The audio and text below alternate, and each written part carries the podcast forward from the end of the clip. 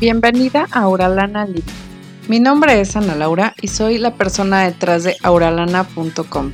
Mi deseo es mostrarte una nueva forma de relacionarte desde el entendimiento mutuo, de forma intencional y en profunda conexión.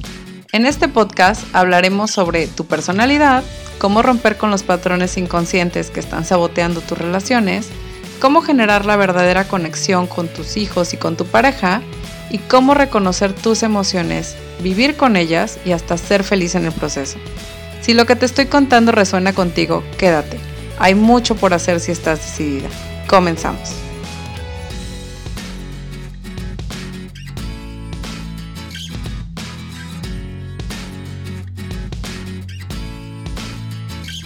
Bienvenido y bienvenida a un episodio más de Oralana Living. El día de hoy vamos a hablar de límites y de control. ¿Cuál es la diferencia entre estas dos? Porque es algo súper confuso y me pasó muchísimas veces, te hablo desde la experiencia. Es algo que me preguntan muchísimo en las asesorías y pensé en tener este episodio para ti y para referirlo porque realmente es una duda que surge muchísimo cuando tenemos relaciones. Surge mucho cuando estamos pasando por codependencia y no sabemos hasta dónde estamos controlando y hasta dónde realmente solamente estamos poniendo un límite. Hay una diferencia clara y el día de hoy vamos a hablar de eso. Bueno, como te decía, este tema es duda frecuente en las asesorías, así que pensé en crear este episodio porque obviamente si se está presentando en las asesorías es que tú también tienes esta duda y quiero platicar sobre límites y control, los errores que cometemos al poner los límites y cómo reconocer la diferencia real entre los límites y el control. Así como te voy a dar algunos tips para que puedas poner límites de una forma en la que no te sientas como que realmente lo que estás tratando de hacer es manipular por ahí o tratar de eh, estar controlando a los demás, ¿no? Estar manejando a los demás. Y te comparto esto desde mi experiencia porque fue una de las partes más confusas de mi proceso. Para que tengas una idea, yo inicié mi proceso estando en separación total, o sea, de hecho yo estaba con la idea de ya se terminó, ya no vamos a estar juntos, listo, ya está. Entonces, durante el proceso, las cosas iniciaron a cambiar. Yo cambié, él cambió, entonces pasaron cosas que nos hicieron plantearnos el regresar o el estar juntos otra vez. Entonces él empezó a estar disponible, con voluntad y tal, y me empezó a buscar. Ya estábamos viviendo en la misma ciudad. Y entonces, pues sí decidimos darnos una oportunidad, que de hecho incluso para darnos esa oportunidad, yo fui, casi casi que lo consulté en el grupo, porque yo me sentía muy confundida. O sea, yo decía, es que sí, pero no quiero regresar a lo mismo, ¿no? Entonces, bueno, es muy diferente cuando estás viviendo, o sea, de verdad se los puedo decir, cuando estás, tú estás viviendo tu proceso y no estás con alguien, es muy diferente porque todo es en teoría y puedes entender muchos conceptos de una forma muy, muy mental. Sin embargo, cuando ya se trata de que tú estás con una persona, estás saliendo con esta persona, pues ahí es donde toca practicar, practicar el no juzgar, practicar el no, el no manipular, no regresar cuando tienes, cuando te sientes vulnerable o sientes miedo, no regresar a los mismos comportamientos de siempre, no depender, todo este tipo de cosas, ¿no? Seguir teniendo actividades que te nutran, no desbocarte totalmente por una relación nueva, cuando estás pasando todavía por etapa de enamoramiento. Entonces, durante los procesos, si tú no estás con alguien, casi siempre todo es ve dónde estuvo la falla, ve dónde estuvo el error, esto y tal, pero hasta que no practicas con otra persona, y digo practicas porque realmente es como que esta persona te hace entrar en esas situaciones reales y ya es como, se acabó la simulación, se acabó el simulacro y entonces empiezas a tener una relación en la que realmente pues hay de todo, hay emociones, hay ciertas cosas, vamos, empieza a ser todo como mucho, mucho más real, ¿no? Entonces es importante que nos demos cuenta que estas partes de repente nos retan muchísimo.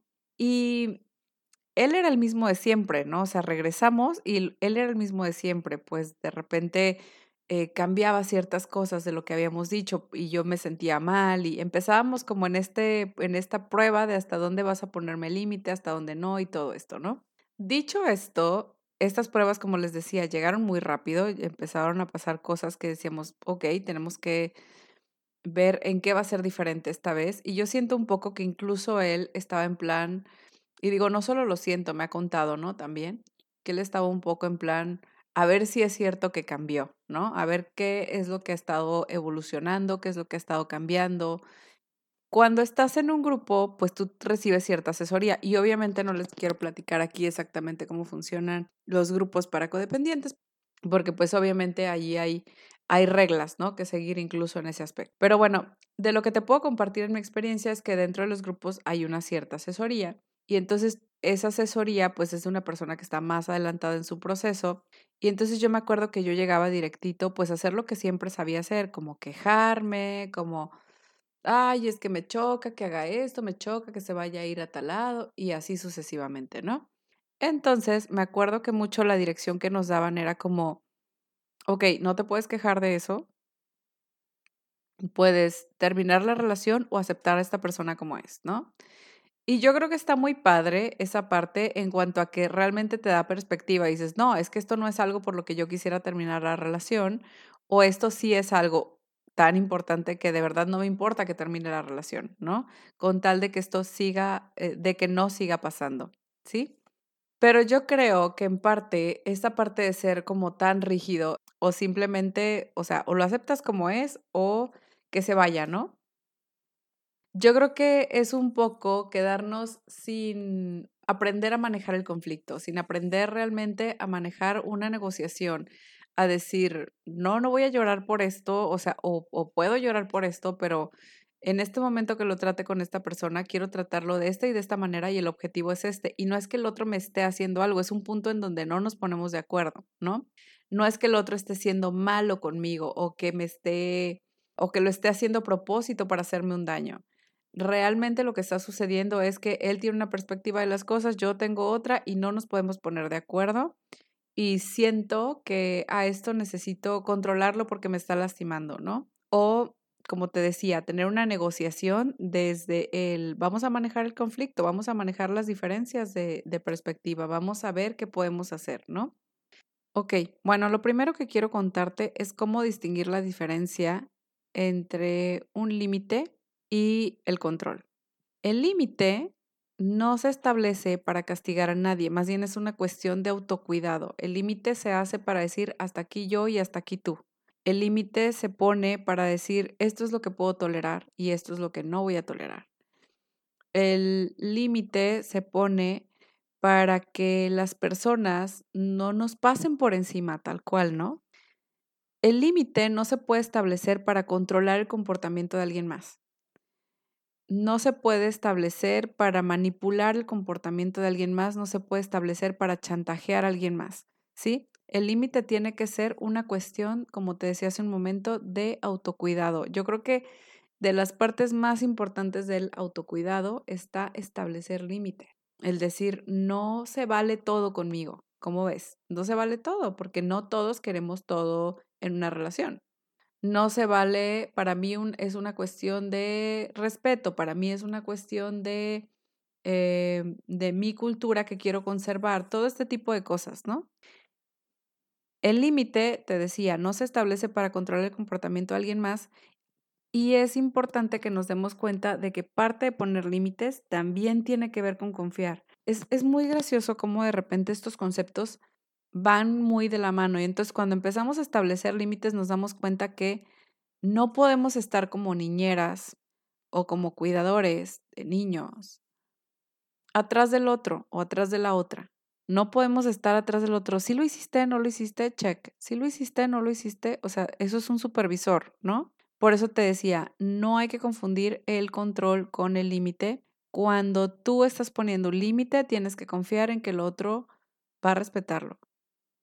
Y si el otro no lo respeta, pues esa es una prueba de que probablemente no sea algo que esa persona vaya a poder hacer en toda la relación. O sea, es muy difícil que una persona, y no digo que no haya personas que cambien, claro que todos cambiamos, pero si esta persona ya vio que se pueden transgredir tus límites a cada rato, pues es difícil que, cambie ese comportamiento como por qué, si no hay nada que me haga que yo lo cambie. Eh, o sea, como por qué yo haría eso. Es importante darnos cuenta de que parte de establecer límites, te decía, es confiar en que el otro lo va a hacer. Porque si empezamos como del otro lado a querer propiciar o asegurarnos de que el otro lo haga, es probable que eso mismo haga que esta persona se resista más a este límite que tú estás intentando poner. Es algo un poquito como una paradoja, pero funciona así. Ahora, me gustaría que platicáramos sobre algunos errores que cometemos al poner los límites.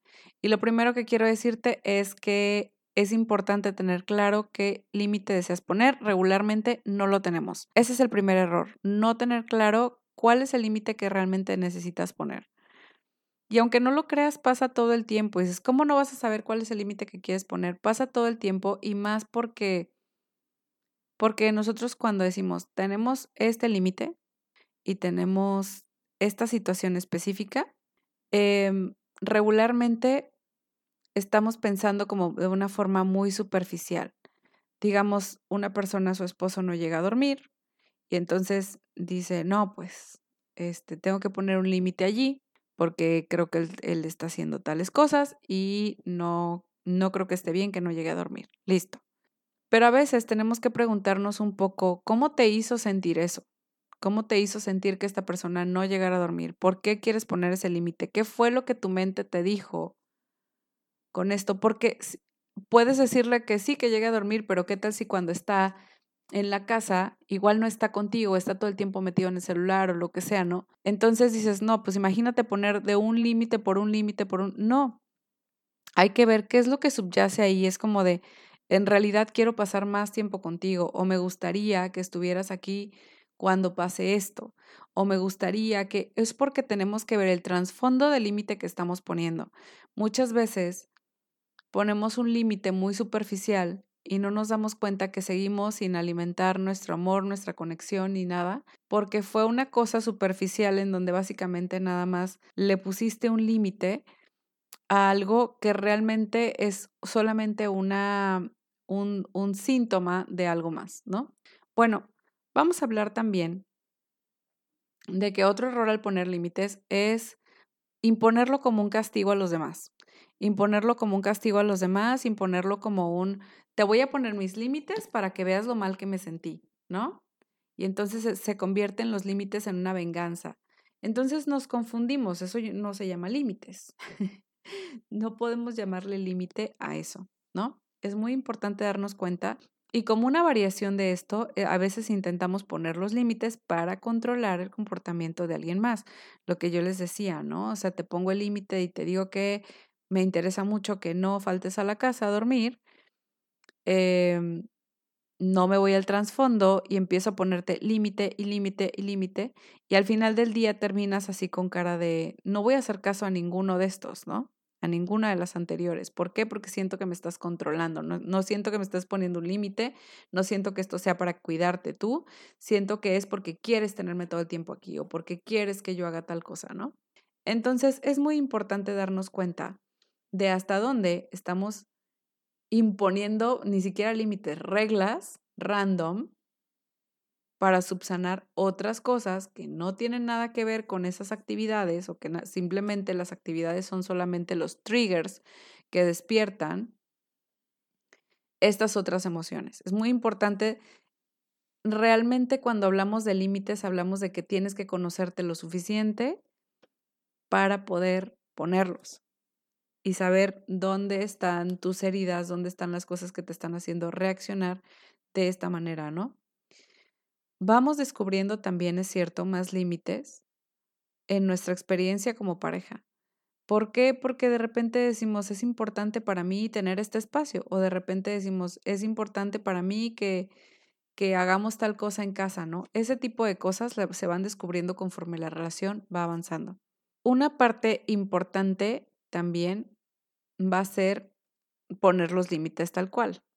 Y para establecer los límites, siento yo que también tenemos que tener ciertas prácticas, ¿no? Es importante, te decía, conocer cuáles son los límites que vas a poner y estas prácticas que te voy a sugerir tienen mucho que ver con eso, tienen mucho que ver con cómo manejar el conflicto de una forma efectiva, cómo manejar estas diferencias que tenemos de una forma efectiva y darnos cuenta de hasta dónde ya estamos rayando en el control. Lo primero es, mi primer tip para poner límites es darte cuenta de qué emociones surgen en la situación en la que quieres poner un límite. Regularmente cuando queremos poner un límite, la ira es lo primero que es lo primero que surge. Entonces hay que preguntarnos, pues, ¿qué te molesta? ¿De dónde viene esa molestia? Nuestras emociones funcionan como indicadores, ¿no? Ya habíamos hablado de esto. Eh, nuestras emociones son un indicador de que algo está sucediendo o que no está sucediendo y que nos hace falta interiormente, ¿no? No siempre que sentimos ira debemos de poner un límite. A veces la ira no tiene nada que ver con el límite, sin embargo, es importante. Eh, a veces toca ajustar la perspectiva y darnos cuenta de que la ira luego no viene de la situación con tu relación actual, sino de alguna herida del pasado, de alguna herida en la infancia. puede ser alguna herida en la infancia o también de alguna relación pasada. Esas heridas se disparan, se abren con ciertas actividades, ciertas actitudes, incluso ciertas muecas. Y a veces nos tenemos que dar cuenta de que estamos llevando las cosas fuera de proporción porque esto tiene más que ver no con lo que está pasando actualmente, sino con algo que ya se ha repetido en ocasiones anteriores. ¿sí? Em, es importante darnos cuenta de hasta dónde sí es el tema con nuestra pareja y hasta dónde no le toca a nuestra pareja, sino que es un tema interno que debemos de resolver, ¿no? Ok, bueno, otro tip que te quiero dar es que apliques la comunicación no violenta. Esta comunicación no violenta te ayuda a poner límites sanos y lo más importante es ponerlos desde un lugar de autocuidado. Quiero explicarte el límite como algo que es, es, como una especie de línea invisible. Es como una especie invisible pero energético que nos protege, que, que de alguna forma no la tenemos que imponer de una forma violenta para que la gente sepa o tenga esta idea de que realmente es importante para nosotros, de que realmente esa es la parte, la línea que no pueden cruzar. No sé si te ha tocado estar con personas que tienen como muy, muy claro que sí y que no, y que tú dices, no, con esta, a esta persona no le quiero pedir esto porque hay un límite. A esta persona no me quiero acercar para esto porque hay un límite ahí. Y me doy cuenta que no es una persona con la que yo pueda, no sé, hay incluso personas que se nota que no puedes bromear con ellos, ¿no? Hay personas con las que tú dices, es súper buena onda, siempre ha portado súper bien conmigo, pero no me atrevería a pedirle esto porque siento, o sea, es como un sentimiento de que vamos a transgredir uno de sus límites y energéticamente esta persona nos está transmitiendo que no hagamos eso con, con ellos, ¿no? Entonces, bueno, vamos a hablar de que la comunicación no violenta nos va a ayudar de diferentes formas. Hay formas de comunicarnos que nos van a ayudar a contactar con nuestra responsabilidad, pero también a decirle o transmitirle al otro que hay una necesidad ahí que te gustaría que te ayudara a cubrir, ¿no?